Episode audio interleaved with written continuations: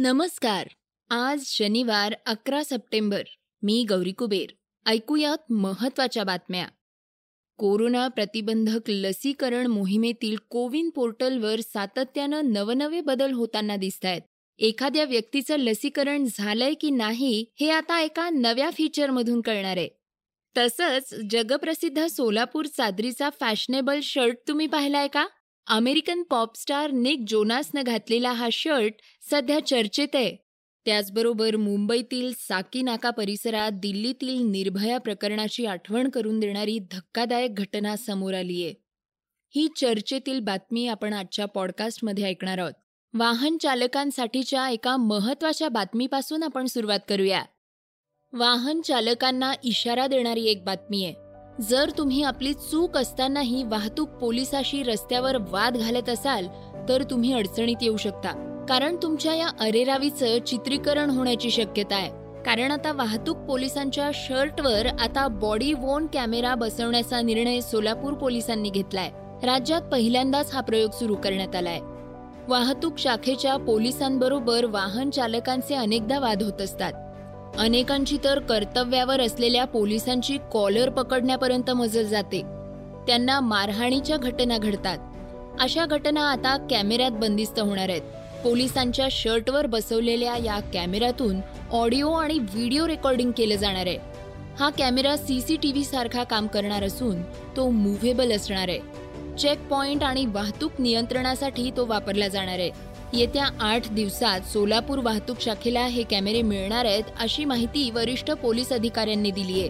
हा अत्याधुनिक बॉडीवोन कॅमेरा वाहतूक पोलिसांच्या शर्टवर खिशाला किंवा खांद्याच्या बाजूला लावला जाणार आहे. त्याचं वजन पंच्याऐंशी ग्रॅम असणार आहे.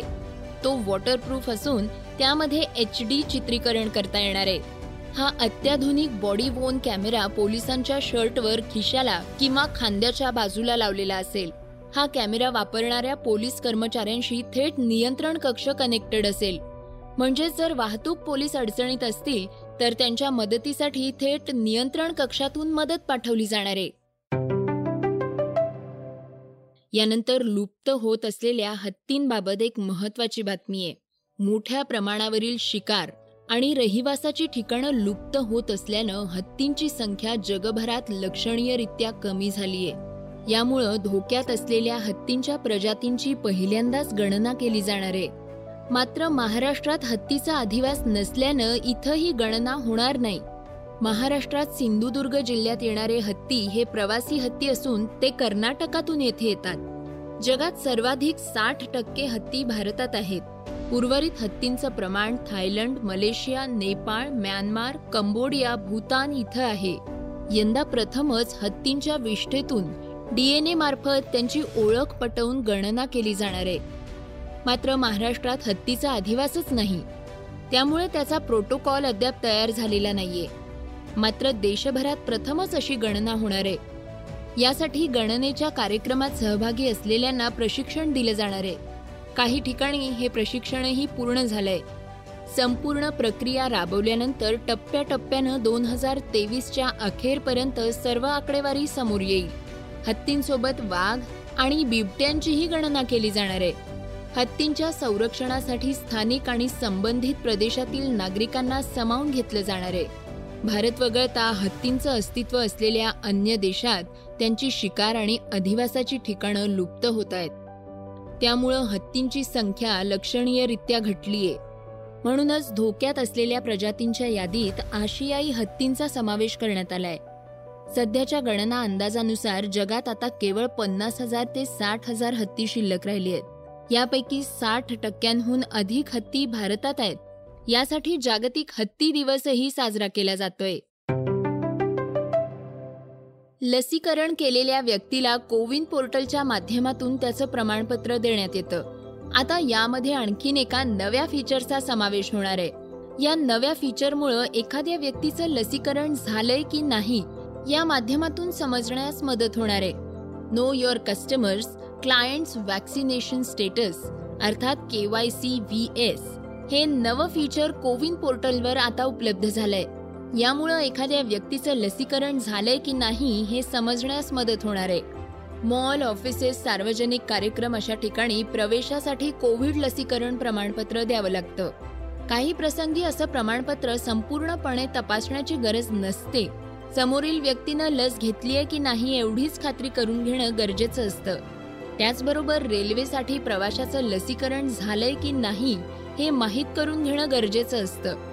त्यामुळं अशा व्यक्तींचं लसीकरण स्टेटस तपासण्यासाठी या नव्या फीचरची निर्मिती करण्यात आली आहे.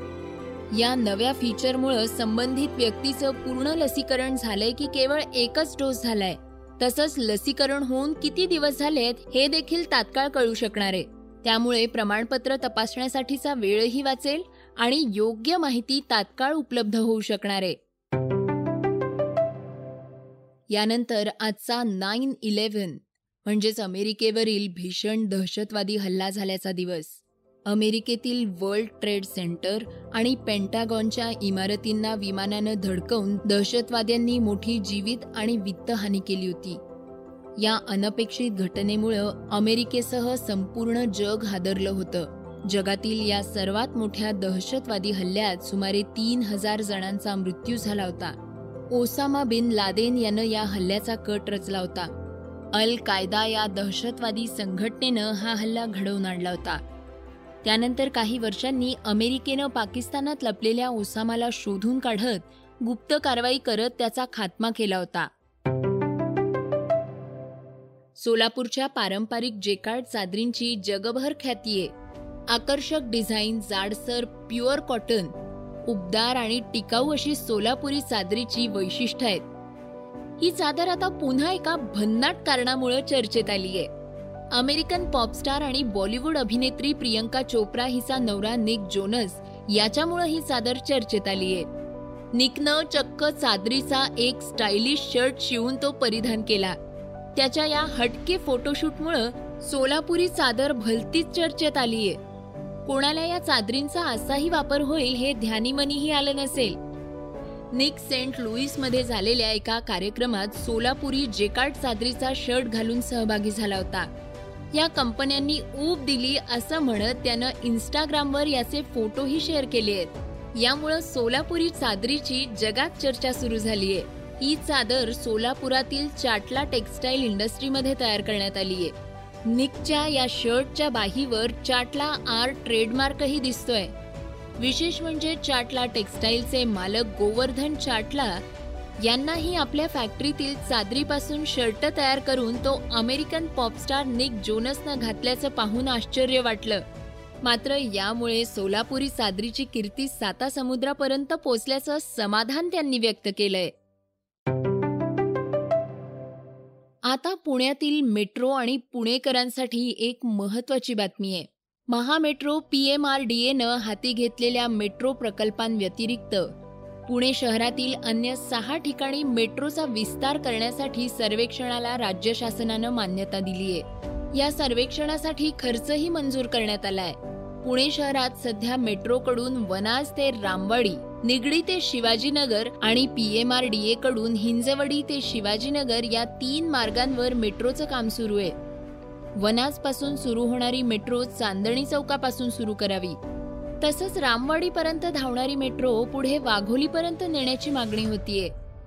तसंच आता पुणे महापालिकेकडून रामवाडी ते लोहगाव विमानतळ पुणे स्टेशन ते कात्रज कात्रज ते शिवणे आणि वनाज ते चांदणी चौक असे चार मार्ग सुचवण्यात आले आहेत.